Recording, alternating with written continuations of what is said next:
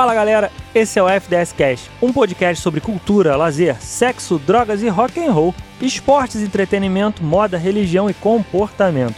Tudo que passa pelo convívio em sociedade passa aqui no F D S Cast.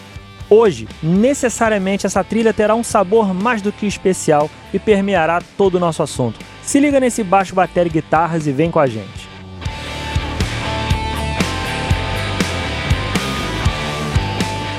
Eu que vos falo sou o Napex, arroba Napex esteve aqui, músico frustrado, cientista político em formação, integrante da Resistência, filho querido, amigo esforçado e pai em tempo integral do Paçoca. E eu conto nessa mesa virtual com meus grandes amigos de vida, trabalho, bandas, casamentos, viagens, bandas de rock, jogos de tabuleiro e, por falar em jogos de tabuleiro, o incrível Nelson Galvão. Respira aí, irmão. Eu sou o Nelson Galvão, arroba Nelson Galvão, fã de jogos de tabuleiro, rolê de bicicleta com os amigos e um bom e velho rock and roll. E nessa corrida junto comigo também está o fantástico músico Felipe Mux. Alô, alô, Felipe Mux na área, arroba Felipe Mux em todas as plataformas, pai da Marina, produtor de podcast, sonoplasta e eu não sou rockista.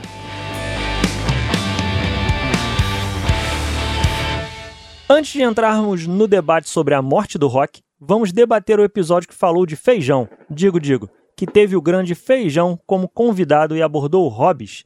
E aí, galera, adquiriram novos hobbies desde o episódio passado? E aí, Max, algum hobby novo ou alguma repercussão nova por aí? Ó, oh, o Feijão me ligou e ele falou que parou com aquele negócio de cozinhar, café e história em quadrinhos, e ele começou um hobby novo, é...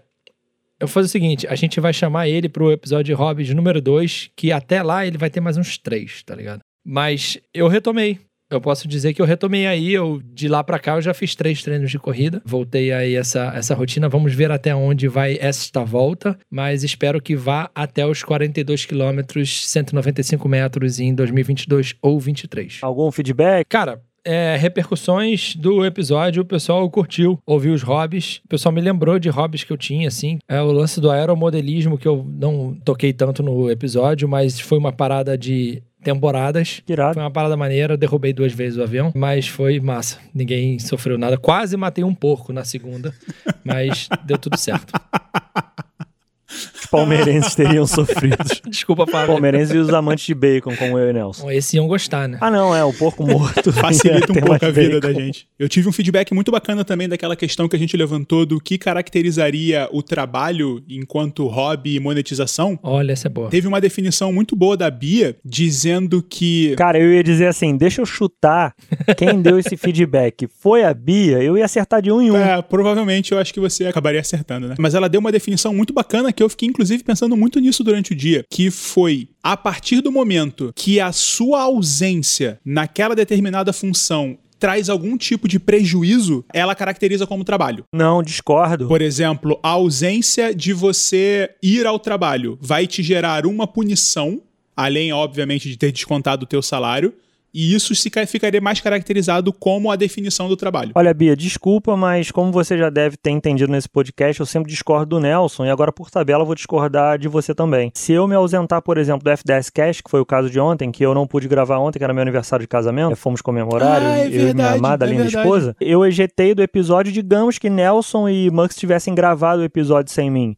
Sacou? Cara, prejuízo nenhum. Prejuízo nenhum, prejuízo zero, sacou? Não temos como saber. Cara, teve um ensaio da Levinson Fire, cara, eu toco nessa banda junto com meu amigo Felipe Mux, e teve um dia que o vocalista da banda não apareceu pra ensaiar e foi o melhor ensaio da história da Levinson Fire, sabe? O Rafa, que está no episódio de, sobre paternidade, episódio quatro sobre paternidade, o Rafa é o vocalista da banda, ele não apareceu pra ensaiar, ele teve um problema pessoal, não conseguiu aparecer pra ensaiar, só fomos eu, baixo, guitarra Mux e o baterista, o Dom, o grande Junior Dom. Cara, foi um ensaio que em quarenta e cinco minutos a gente tocou trinta músicas. Normalmente com o Rafa no ensaio, em duas horas a gente toca doze, sabe? Porque a gente tem que lembrar música a música, pra ele nota a nota, etcétera. Se eu não me engano, foi o único ensaio que a Vanessa foi, inclusive. Ela adorou a banda depois disso. Que irado. Pô, ela viu, é, ela viu o melhor ensaio. E olha que foi, foi sem vocalista e ninguém cantando. Então foi instrumentalzaço. Melhor apresentação foi ao vivo e praticamente um karaokê. Foi trinta, foi trinta, porra, sem tirar de dentro, mano. Sem errar uma. Pum, próxima música, próxima música, próxima música. Porra, quem, quem ouviu até pensou assim, caralho, os moleques são coisas. Mas quase. Só puxou Levinson Fire. Levinson Fire foi um, uma retomada de um hobby meu mesmo. Que eu tinha música como hobby, aí como eu puxei lá, é, virou ou profissão, e eu acabei é, criando uma certa aversão à prática instrumental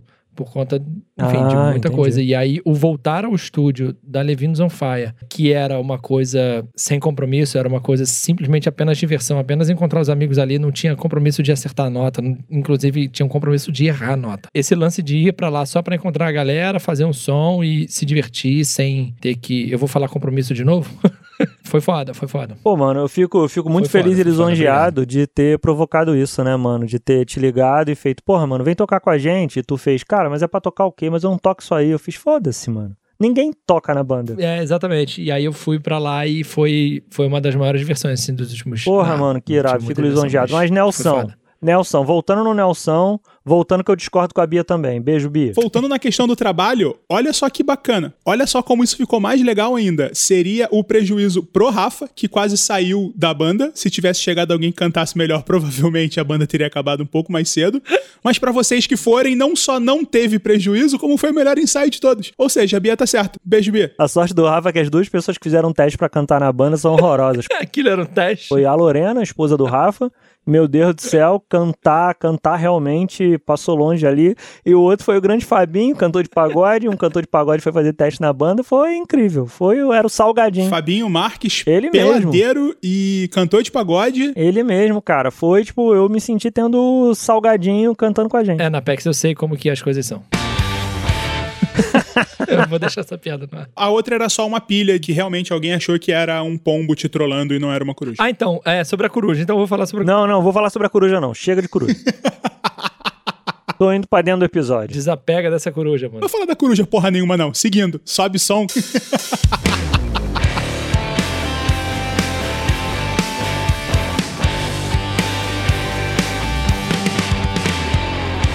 F D S Cast fala hoje de um assunto que ainda não morreu, mas está morrendo, respirando por aparelhos, ou já morreu, esqueceram de avisar. Quase caindo em desuso e no esquecimento, e não, eu não estou falando da norma culta da língua portuguesa, eu estou falando do rock.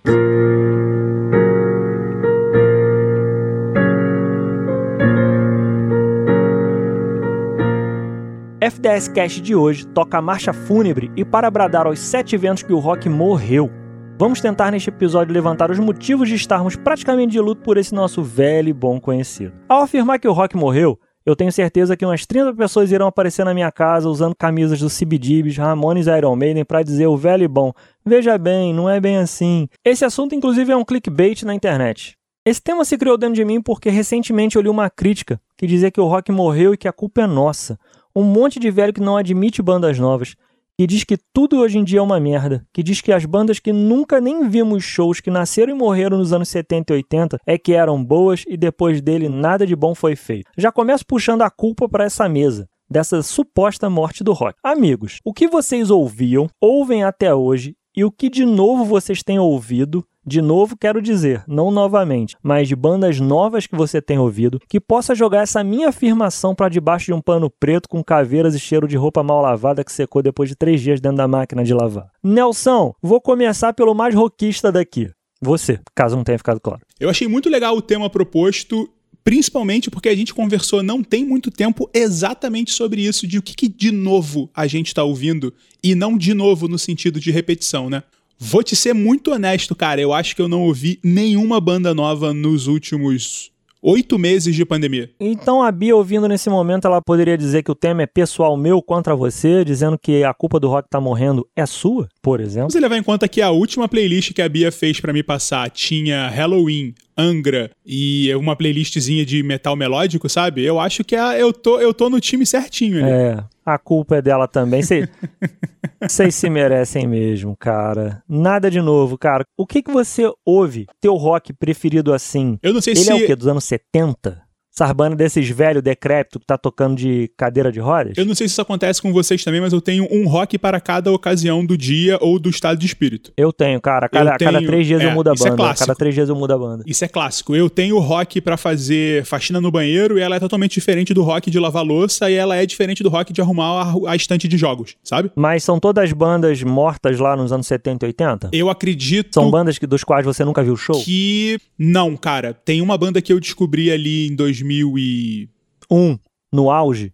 quinze, quinze, ah, vamos nossa. de quinze, vai, quinze, nossa, dezesseis. fiquei, fiquei agora, ó. Foi o Adrenaline Mob, eu ah, acho que foi sim, a última mas... banda que eu descobri, sabe, que mas, deu uma cara, pilhada. É que, é que eu não sei se eu posso considerar essas bandas como Adrenaline Mob, é um monte de banda de gente velha que já tocaram em milhares de outras bandas, então é tipo, sim, é tipo sim. você montar uma seleção, tá ligado? É você fazer um Dream Team. Tem milhares de bandas assim, sabe? Cara, o Audioslave eu quase considero isso. É, ele pega, ele pega tudo que tinha de bom no Rage Against, né? É, as chamadas super bandas. O Audioslave é uma super banda. Você pega duas bandas dos anos noventa, pega o melhor de cada um, junta, faz uma banda nova. Eu não sei se eu considero a banda nova. Com o detalhe que é muito sacanagem que o melhor de cada banda é toda o Rage Against the Machine menos o vocalista, o vocalista. E você pega o vocalista da outra banda e monta uma foda. A Audioslave era muito bom. Cara, eu tenho uma teoria, eu vou trazer o Mux pro papo porque eu gosto muito de rock nacional.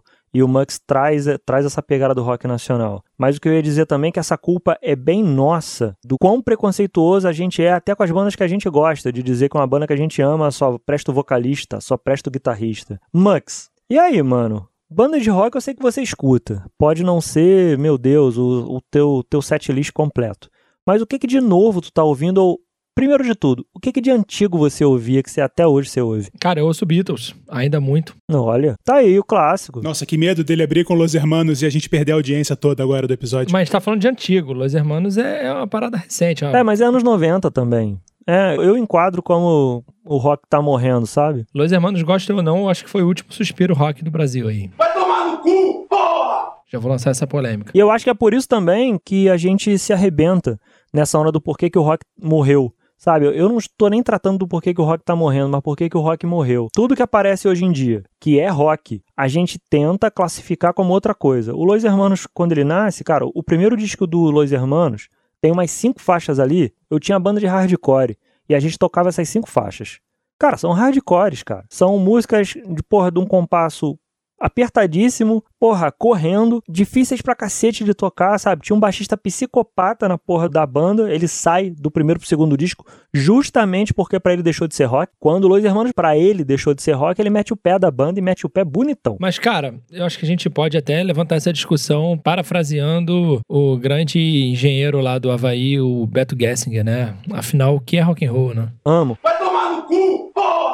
Os óculos do John ou o olhar do Paul. Exatamente. Eu tenho essa pegada paralâmica, mas, cara, Paralamas é rock'n'roll cem por cento? Pra mim é rock muito. É rock. Pra mim é rockaço pra caralho. É rock, mas é rock eles passam cacete, por várias né? vertentes. É rock pra caralho. No acústico deles, no, o acústico deles é rock'n'roll pra cacete. É lindo, todo mundo de vermelho. Eles passam por muitas vertentes. O grande lance dos Paralamas é tentar se reinventar um pouco no, a cada disco, principalmente na década de oitenta, depois início dos noventa, assim.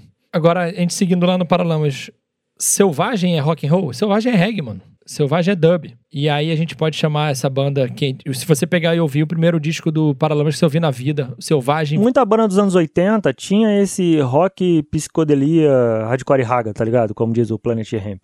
Você tinha todas as vertentes ali de... Cara, porque o rock na definição... Ele é guitarra. Tem guitarra, é rock. É lógico, se você pegar um sertanejo, tem um maluco lá no fundo tocando uma guitarra que mal aparece, mas, cara, rock and roll é caracterizado pelas guitarras, guitarra e solo. Se tem solo... Você classifica estilisticamente pelo instrumento na cara, né? Então, o instrumento na cara do rock é a guitarra. No sertanejo, por mais que tenha uma guitarra, o instrumento na cara é a sanfona. Mas o, o Paralamas, ele fazia ska. O ska é claramente a mistura do rock com reggae. O Paralamas bebe muito no ska. É isso aí. Exatamente. É um andamento mais pra frente, tá ligado? O ska, ele já nasce como uma juventude do reggae na Jamaica, pegada rock, leva pro estilo deles que já era o, o estilo batido de lá. O grande lance é, o problema do rock é o fã-clube, tá ligado? É tipo, é tipo Jesus Cristo. Caralho, eu ia falar isso agora, é o mesmo problema da igreja, né, cara? O que tá fode ligado? Não é Jesus, é o fã-clube, né, mano? O que fode é o fã-clube, tá ligado? É a galera chita demais. É o que Porra, eu total, sempre total. critiquei, por exemplo, no Los Hermanos, e é o que eu dei uma entrevista pro Jornal à Tarde, lá de Salvador, quando fez um ano do desmembramento do Los Hermanos, né? Eles fizeram uma matéria lá, foram procurar onde estavam os fãs de Los Hermanos, o que eles faziam depois do final do Los Hermanos. E a galera muito saudosa e tal, papapá.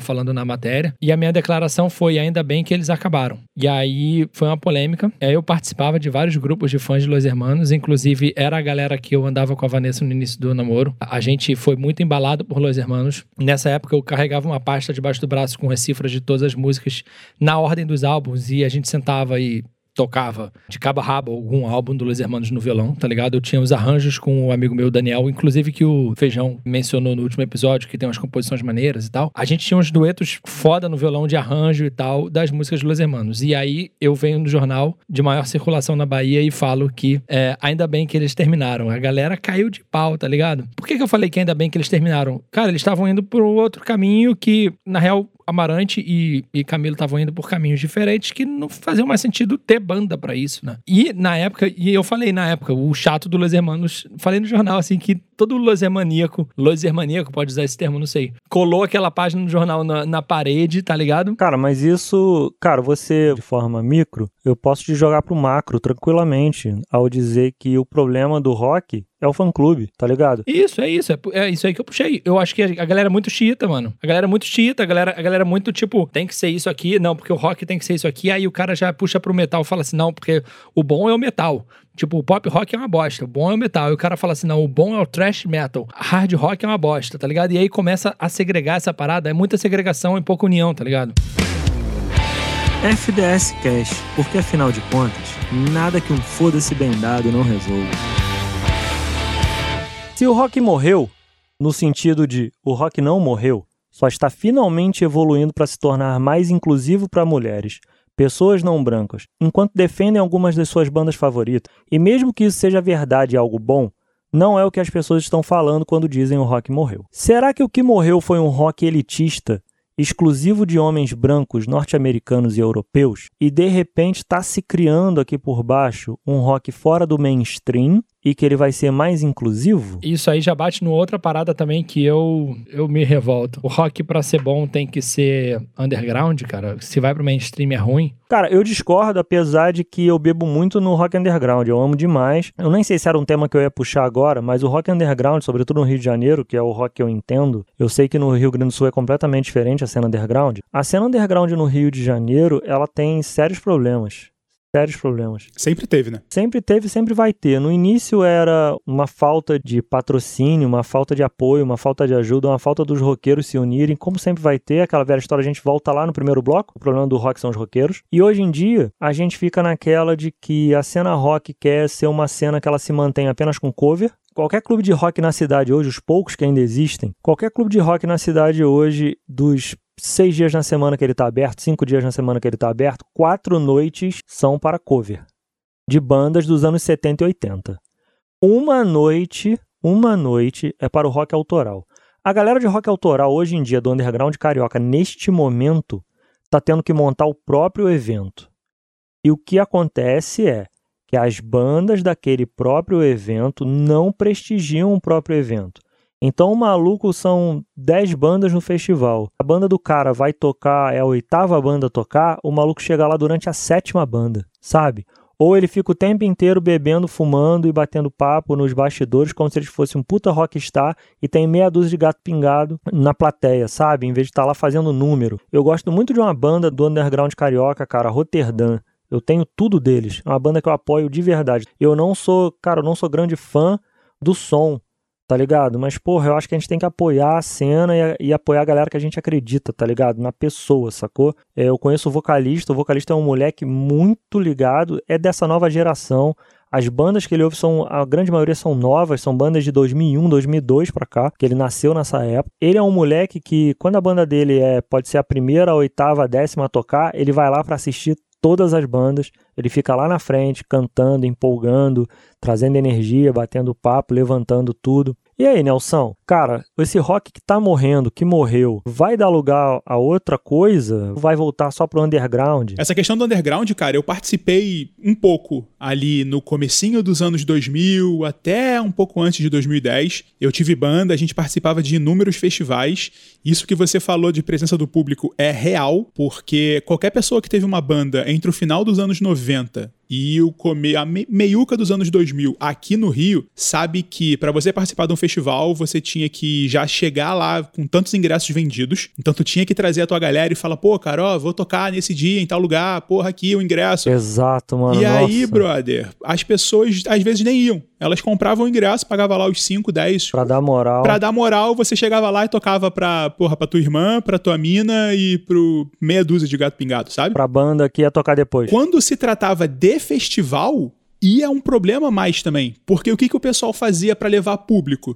Dizia que ia ter voto popular. Exato, mano. Então vai ter uma bancada de jurados pra avaliar e voto popular. Aí o que, que a banda um fazia? Galera, vamos lá.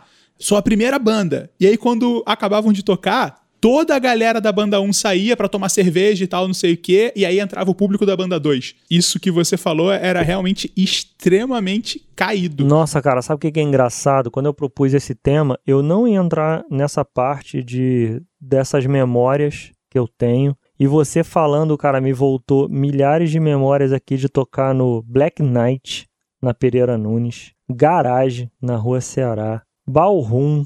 Eu toquei em teatro de faculdade, eu toquei em todos os sarais de colégio. Teatros em Bins, que aqui na Tijuca chegou a fazer. Nossa, uns festivais. Bins, que exatamente também fez, o... eu também toquei. O Espaço Cultural Sérgio Porto, no Maitá, era um dos, dos palcos que a galera mais queria tocar.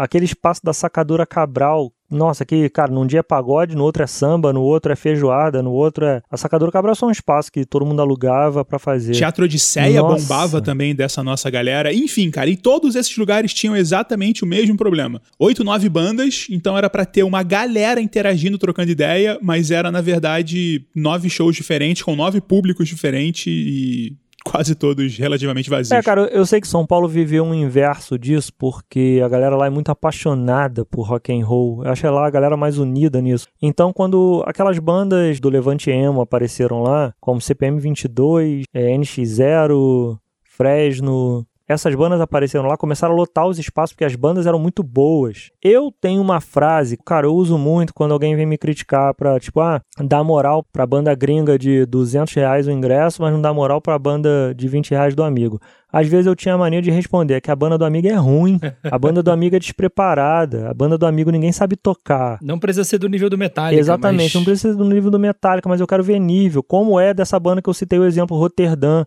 onde todos os músicos são assustadores, os arranjos são incríveis. Cara, parece até que eu fiz um episódio pra falar da banda, né, cara? Vamos botar o link na descrição aqui pro Spotify dos caras. Exatamente, já vou aproveitar e jogar o link aí.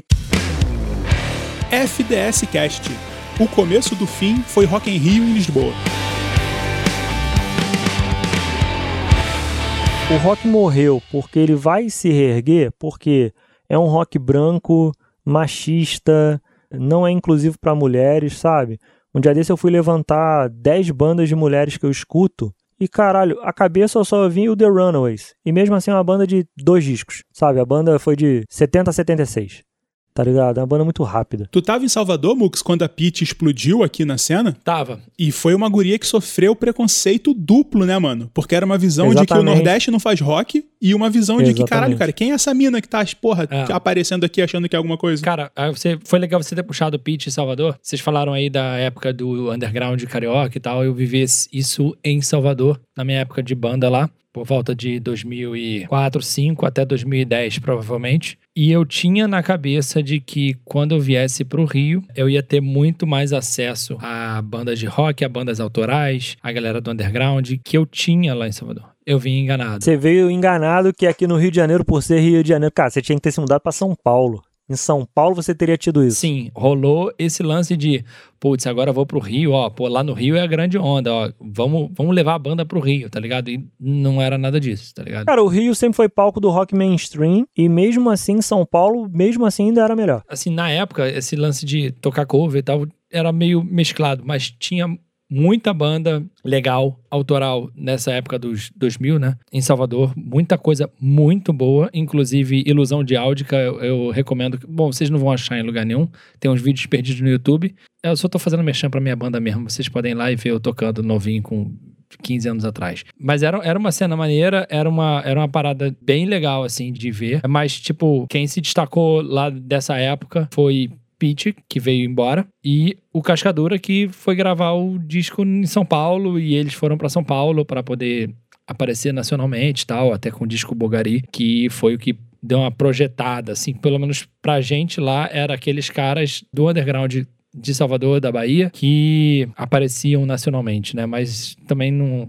não no nível pitch também, né? Eu sigo um canal de rock chamado Riff, um canal iradíssimo. Ele tem um joguinho de, tipo, um passo-repassa de você acertar qual é o artista, a banda ou a música tocando só um segundo da música, tá ligado? Ah, tô ligado. Obviamente, o programa é feito por dois moleques que são tarados em rock and roll.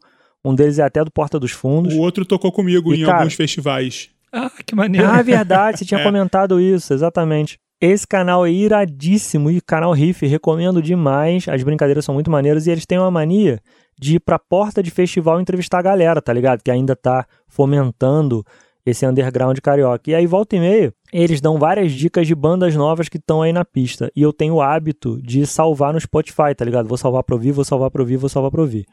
Ou a grande realidade que acontece é que eu não ouço quase nenhuma. Mas ainda descubro uma outra coisa, não. Acaba ouvindo sempre a mesma coisa de sempre. É, exatamente. Acaba ouvindo sempre a mesma coisa de sempre.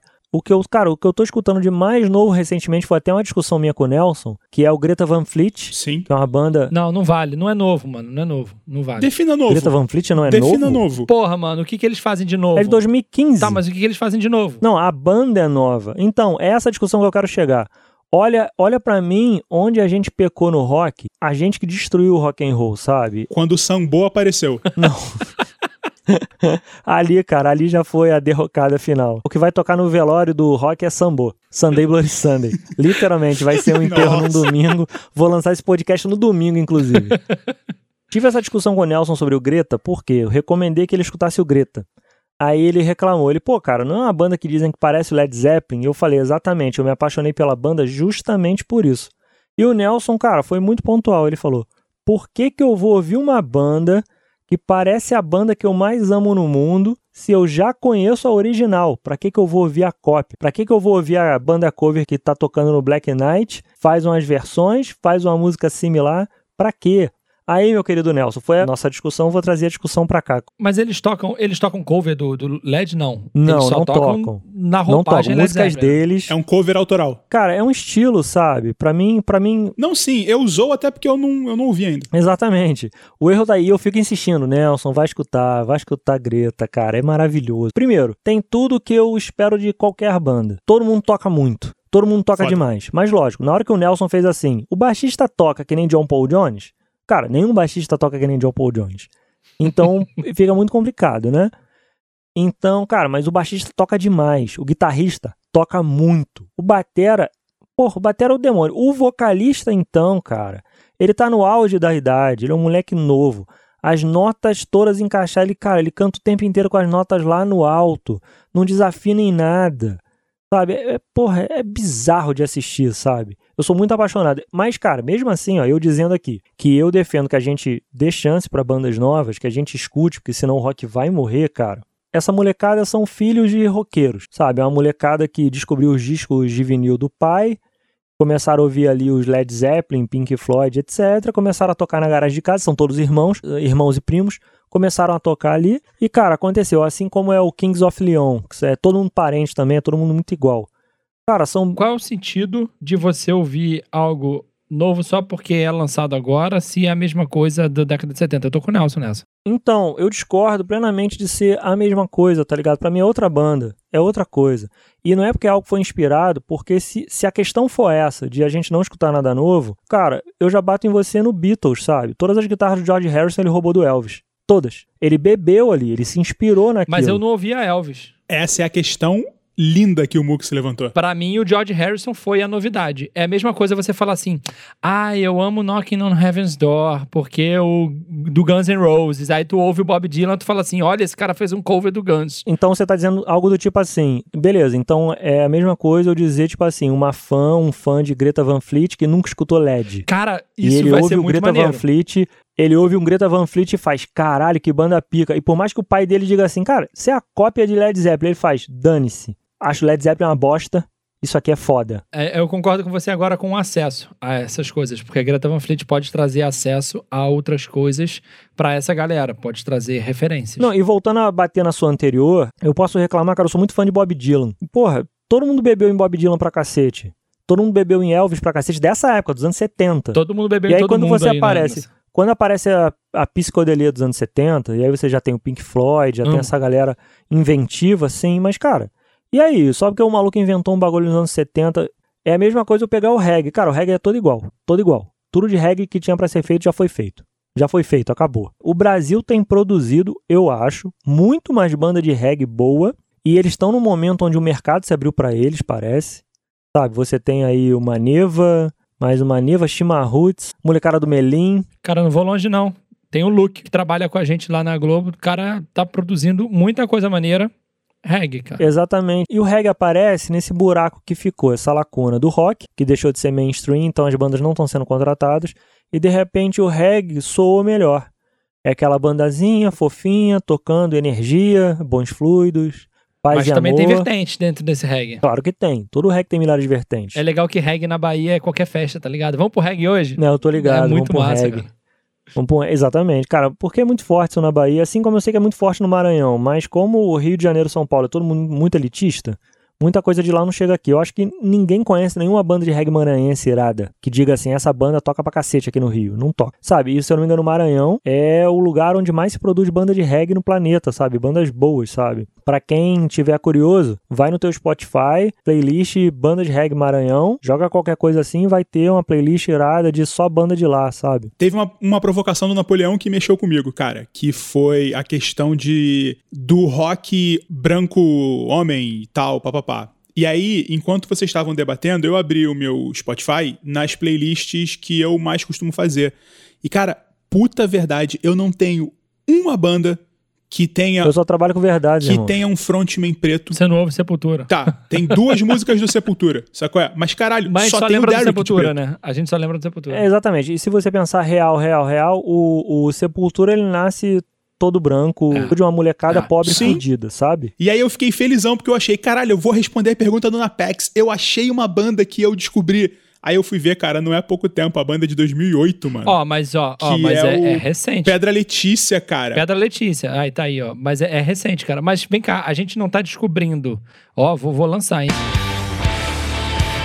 E a gente não tá descobrindo porque a gente não tá procurando, ou porque não presta, ou porque realmente eles não estão chegando na gente. Cara, as bandas prestam, ah, prestam muito. É, essa, essa, prestam. Essa set que eu fiz, que eu falei no Spotify, que eu salvei uma caralhada de banda e tal, e eu ouço de vez em quando, eu ouço muito de vez em quando. E, cara, as bandas são boas. As bandas nascem com, com toda uma pegada visual, instrumental... Cara, de harmonia, letras, composições, etcétera. Mas sim, a galera tá bebendo, às vezes, numa fórmula que deu certo lá atrás. Essa fórmula não vai dar certo de novo. Até porque, se o mercado não quiser consumir isso, não interessa a qualidade que você impõe. Não interessa. Vou fazer até um questionamento. Esse formato banda... É cantor, né? Tá meio que ficou pra trás? Eu tava tentando puxar, assim, programas de, de música na T V hoje, que bomba. Criança canta, velho canta, homem canta, todo mundo canta. E as de banda, cara, não foi pra frente. A própria Globo tem um Superstar. É de banda. Quando foi a última edição que teve o Superstar? Eu não sei, eu achei que era anual. Teve três temporadas e estreou em dois mil e catorze, cara, já tem... Ah, eu acho anos. que a última foi que apareceu o Scalene, cara. Scalene tem o quê? Uns três anos já? Ah, então, Suricato é desse Superstar. Esse é o grande lance, ó. No ano do, su- do Suricato, quem ganhou foi Malta. Em segundo lugar foi James E, que era uma banda, inclusive, instrumental muito boa. Ah, e tá aí. Dessa galera eu ouvi, não vou dizer que eu ouço todo dia, mas Suricato entrou nas minhas playlists, eu curti. É, mas, mas o vocalista do Suricato sai da banda pra ir tocar numa banda de quinhentos anos, vai sabe? Vai pro Barão no Vermelho. Barão Vermelho. É por quê? Ah, porque tá desaquecida a cena. E aí ele vai tocar num, numa banda dessas, que quando eu digo que o rock morreu, as pessoas devem estar se questionando, cara, mas o Barão Vermelho, o Paralamas do Sucesso e o Revival do Legião Urbana lota qualquer lugar. Exatamente, ah, cara, por conta de nós de quarenta anos. É... Cara, eu, eu também sou fã. Eu, eu não vejo nada de errado nisso. Assim como o Rolling Stone tá lotando até hoje, sabe? Se o Beatles não tivesse todo mundo vivo e tivesse tocando todo mundo junto, tava lotando, tava lotando a porra toda, sabe? O Rolling Stone sempre foi a série B dos Beatles, a série B da Inglaterra. E os caras lotam tudo até hoje, sabe, mano? É o Fulham. Aston Villa, tá ligado? F D S Cast. O começo do fim foi Rock in Rio em Lisboa. Mas talvez, no futuro, o rock reapareça porque gêneros como o hip-hop, o trap, o rap vão começar a sofrer o que o rock sofreu no seu auge, uma enxurrada de bandas que pode trazer um novo cenário para o rock, como escape de ficar ouvindo o mesmo gênero de batidas repetidas. Mas independente do que acontecer com o rock no futuro, o gênero está num ponto bom agora, com muitas bandas boas e tantos subgêneros que seria impossível mencionar aqui. O rock pode estar sendo chutado do topo, mas seu meio está se expandindo. Quanto mais sua popularidade encolhe, mais ela atrai esquisitões e desajustados, aqueles com algo para provar e nada ganhar com isso. Quanto mais a tradicional carreira do rockstar desmorona, mais o rock vai atrair os visionários verdadeiros e inimitáveis fazendo coisas inovadoras, pela arte mesmo, não pela grana. Esperançosos demais? Claro. Mas a alternativa é aceitar que as guitarras são o canto do cisne de um cadáver flutuante. Eu peguei esse brilhante texto de uma revista norte-americana chamada Noise. Ela é republicada pela Vice, pela Noise Vice. Cara, o que eu quis dizer quando eu recortei, quando eu peguei esse recorte dessa revista, cara? Eu tenho muita esperança no rock, porque, primeiro de tudo, eu sou roqueiro. Dois, eu gosto muito da cena. E, cara, eu jogo isso pra mesa também. Pode sepultar o rock, ou ele vai reaparecer de alguma forma, de algum modo, ou eternamente será... É a banda cover de U dois, a banda cover de sei lá o quê, ou em algum momento a galera vai encher o saco de hip hop, trap, etcétera, essas milhares de subgêneros, e isso vai inflar de uma forma que uma hora o mercado vai, caralho, tô de saco cheio de gravar esses malucos. Vou voltar a gravar rock? Será? Porque uma coisa que a gente sabe da cena é que ela é cíclica. E aí, mano? Faz pergunta fácil, porra! Olha, eu tinha muita esperança do rock dar uma surgida aí, e veio o Dead Fish e o Detonautas fazendo músicas de protesto, porque a essência do rock é basicamente isso aí, é, é dos momentos de merda. O rock é transgressor, né, cara? Mas não são as mesmas bandas velhas, só, cara, se ah, fazendo cara, relevante? É o que tá aparecendo pra você, não sei, de repente tem alguma coisa boa aí fazendo músicas de protesto e não tá chegando, tá ligado? Ou talvez são as únicas pessoas com credibilidade ainda pra lançar uma música que a galera faz, ah, são os cara que, porra, vinte anos estão aí. Então eu vou ouvir, é, exatamente. Tem muita coisa isso, eu acho que arriscar hoje, ouvir alguma coisa, tudo bem que é tudo grátis, não é como arriscar no passado, que você passava numa loja de disco, tu comprava e tu não sabia o que, que tinha ali, tá ligado? Hoje você arrisca muito fácil, você dá um play e não gostou, next. Sacou? Tu não termina de ouvir uma música, sacou? É perigoso, porque também fica muito volátil, assim. Tem, tem muita oferta, a oferta aumentou muito, querendo ou não, hoje gravar ficou muito, muito fácil. A gente tá gravando um podcast aqui com equipamentos profissionais que a gente gravaria uma música. A gente gravaria uma música com o que a gente tem em casa e lançaria no Spotify. As pessoas fazem isso hoje. vinte, trinta anos atrás tinha que ir para um estúdio pagar fortunas, então só tinha acesso a isso quem tinha realmente essa grana. Hoje ficou muito mais fácil. E aí, por ficar mais fácil, será que não tem muita coisa e as coisas se perdem nesse meio do caminho e se cancelam e não chega nada na gente? Cara, é, eu, cara, eu sou um, um consumidor da cena, né? Não sei se essa é a melhor palavra, mas eu digo que eu sou consumidor porque recentemente até eu resolvi que eu só ia comprar roupa que fosse camisa, né? Roupa de modo geral, que fossem das bandas que eu gosto, que eu sei que se sustentam disso, né? É uma forma que eu encontrei de apoiar a cena. Eu, como, como eu falei da Roterdã, do próprio Dead Fish, acho que foi o último dia dos namorados, a minha, minha esposa entrou no site do Dead Fish, comprou tudo que ela pôde, sabe? Gastou, gastou uma grana lá. E eu fico muito feliz com isso. Então hoje em dia eu só tô usando camisas. Parei até usar, de usar camisas das, daquelas bandas que eu sei que não precisam mais disso, tá ligado? Eu não compro mais uma camisa do Metallica, a não ser que seja falsificada. Porque aí sim... Não, é sério. Eu faço questão da camisa falsificada, porque eu sei que eu tô ajudando o trabalhador, tá ligado? Eu tô ajudando aquele maluco autônomo que vende camisa pirata que ele, que ele printa, que ele pinta e que ele prensa na, no quintal de casa, sabe? Não uma loja megalomaníaca. Tipo, entrar numa C e A... e comprar a camisa do Metallica que vende lá, que é autorizado, caralho. Não, eu prefiro comprar do maluco que vende ali Piratex e tal, como sempre. Mas as camisas das bandas alternativas, underground, que eu gosto, eu gosto de comprar na mão dos malucos, sabe? Eu vou no show, vou lá na vendinha dos caras, normalmente é um integrante da banda que tá ali vendendo, um hold. Ou a namorada de algum deles. Ou a namorada de algum deles, exatamente, sabe? Cara, no último show que eu tive do Ratos de Porão, o baterista que tava na lojinha da banda, tá ligado? Eu comprei tudo com ele, ele veio autografando pra mim, assim, na hora, assim. Eu falei isso tudo pra quê? Cara, tem uma banda, como eu tava dizendo, eu consumo muito mercado. Tem uma banda chamada N D R, uma banda de molecada nova, inspirada em Dead Fish, por exemplo. Dead Fish tem, cara, trinta anos. inspirou milhares de bandas. Eles têm uma música chamada Nós Fazemos Parte da Resistência. É um grito político, etcétera. E fala sobre isso. Indiretamente fala sobre o rock também, sabe? De ser resistência. E eu acho que é nesse momento onde o rock é transgressor, o rock é resistência, e o rock não necessariamente que aquela banda fale de política, mas o rock ele é isso também. Ele tem que estar tá aí para ser a resistência, né? Nesse momento, mais do que nunca que o rock saiu do mainstream, ele tem que se fazer resistência. Eu acho que puxando, para deixar o Nelson falar também, puxando a tua pergunta, eu acho que não, o rock não vai voltar a tocar no Faustão. Primeiro que o Faustão não vai fazer mais o programa da T V dele, né? Vai ter na Band. Mas... vai voltar a tocar no Marcos Mion. É, mas assim, nessa de, ah, tocar no programa mais visto e tal, eu acho que, tipo, uma banda de rock nova, vou, vou lá lançar Ana Júlia, tá ligado?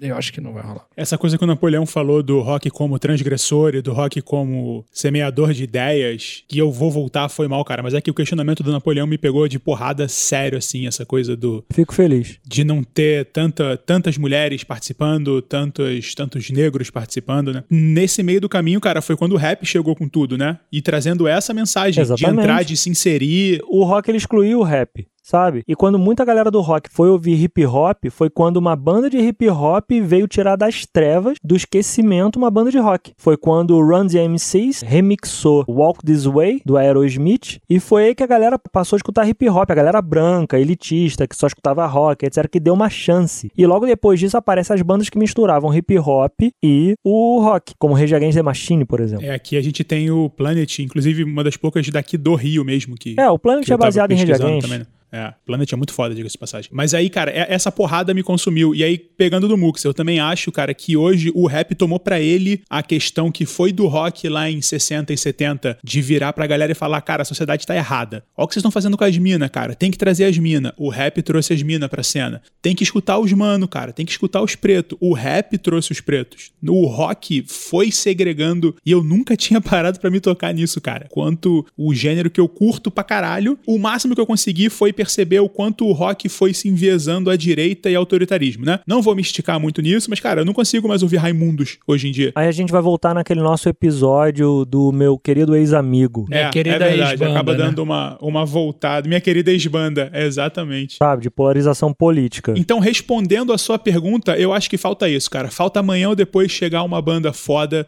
sabe, voltando a trazer um pouco de conteúdo de letra, de... eu não vou dizer de, de popularização, sabe, mas vamos dizer assim, falta a consciência social pro rock, que o rap pegou. Talvez, se algum dia alguém conseguir trazer um pouco de consciência social pro rock, talvez o rock volte pro mainstream. Cara, gostaria de discordar do que você falou, Nelson, como sempre, mas não por implicância. Agora, me incomodou quando você diz que o rock envezou à direita. Cara, você tem exemplos clássicos, sim, de roqueiros de direita. Lobão, o próprio cara do Raimundos, cara, Raimundos é uma das bandas que eu mais amo, sabe? É bizarro.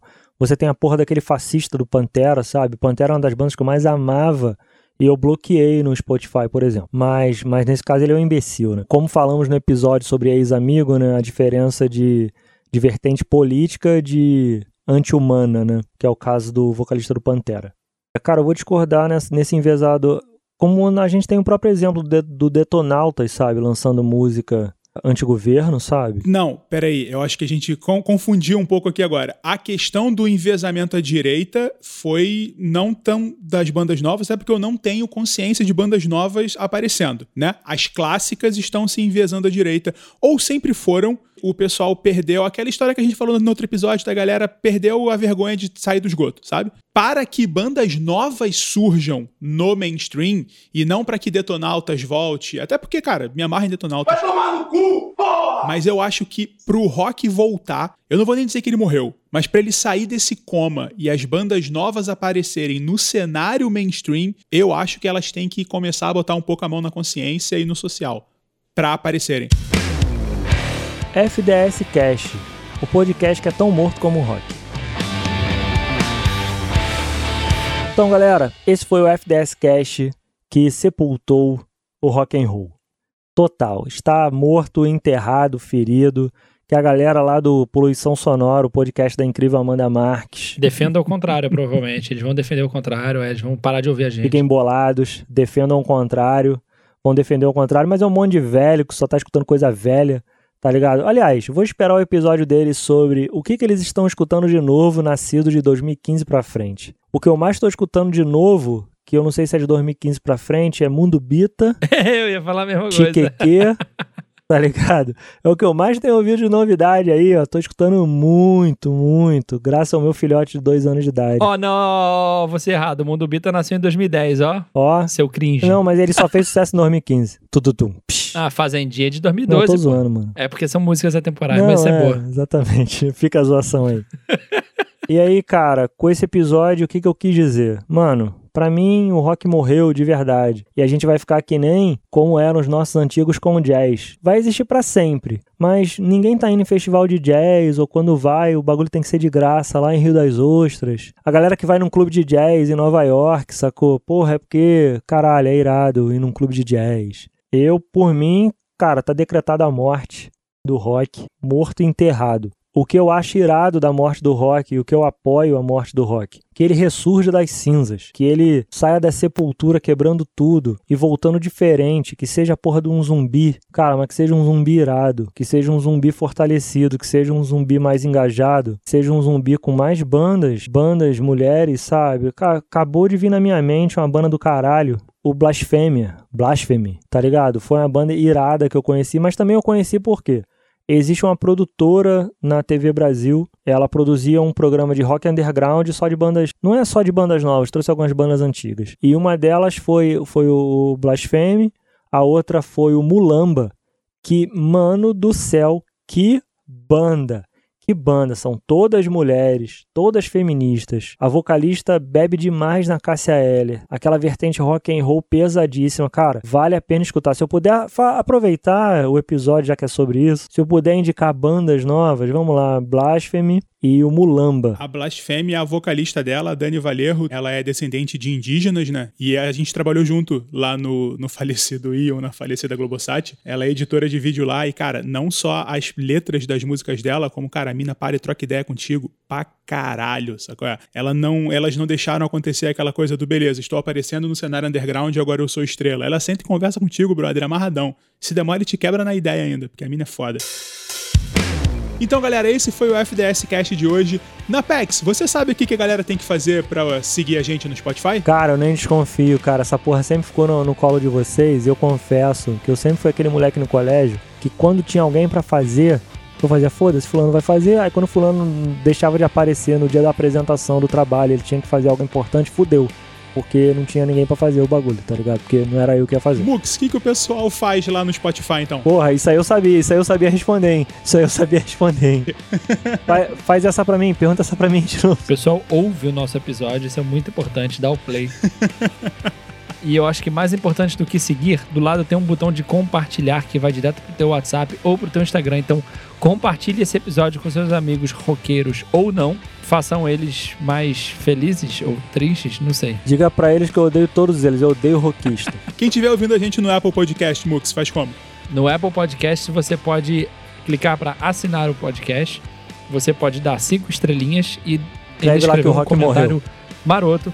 Lá na, na página da, do Steve Jobs. E tem um tal de um streaming aí que é o streaming do amor, né? Tá rolando hashtag streaming do amor, você já viu isso? Olha, dizem que o Deezer, você bota um coraçãozinho lá e a gente recebe aqui com todo o carinho do mundo. Então, dá um coraçãozinho lá e eu ainda vou te dar uma novidade. O Deezer também tem a opção de compartilhar no Instagram. E ele vem com uma setinha bonitinha, assim, tipo, clique aqui e tal. É bonitinho. É, então, se você estiver ouvindo no Deezer, compartilha lá no seu Instagram, mesmo que você tenha quinhentos, seiscentos ou dez mil seguidores, se esse episódio atingir uma pessoa a mais do que a semana passada, já vai ser muito legal. Napex, eu vou baixar o Deezer só pra escutar, pra ser pro, pro Mux tomar o susto de caralho, duas pessoas no Deezer escutando, bizarro, caralho, estamos crescendo muito, crescemos cem por cento, viado. cem por cento de crescimento no Deezer. E por falar em Instagram, Napex, pra galera que não segue a gente no Instagram, faz como? Ah, de Instagram eu entendo, viado. Arroba FDScast. Não é um Instagram tão bom como o arroba Levinson Fire. Porque o Levinson Fire era eu que fazia as mídias sociais. No F D S Cast não sou eu. Inclusive eu não lembro a senha pra botar aqui, mas é porque eu tenho quatro Instagrams, cara. Botar mais um vai ser foda. Então, pra você, você vai lá, arroba FDScast, marca a gente. Qualquer coisa de você achar que o rock acabou, que o rock tem mais é que acabar, que foda-se o rock, eu quero sertanejo, tu marca a gente lá. mete um arroba F D S Cast, arroba Napex teve aqui, arroba Felipe Mux e arroba Nelson Galvão. Se você não for das fotos, for do texto, estamos no Twitter também, arroba F D S Cast no Twitter. E hoje temos uma novidade. Na descrição do episódio, no streaming que você que estiver ouvindo, ou no nosso Linktree lá do Instagram, você encontra o link para o nosso grupo de ouvintes do F D S Cast no WhatsApp. Lá nós soltamos teasers antes, bastidores das gravações e um grupo de bate-papo a respeito dos antigos, novos e futuros episódios. E se vocês entrarem agora, agora, no grupo de ouvintes do WhatsApp, vocês ainda não vão conseguir pegar o Mux lá, porque já já ele sai. Em breve. Eu vou fazer revezamento de grupo, eu saio desse e entro no Nem Chama. Não, no Nem Chama eu tô no Nem Chama mais não, foda-se. Não, mentira, eu queria você de volta no Nem Chama, porque é mó saco esse, essa porra de... Caralho, quando eu quero falar com o Mux e Vanessa, caralho, eu não sei mais onde é que eu escrevo.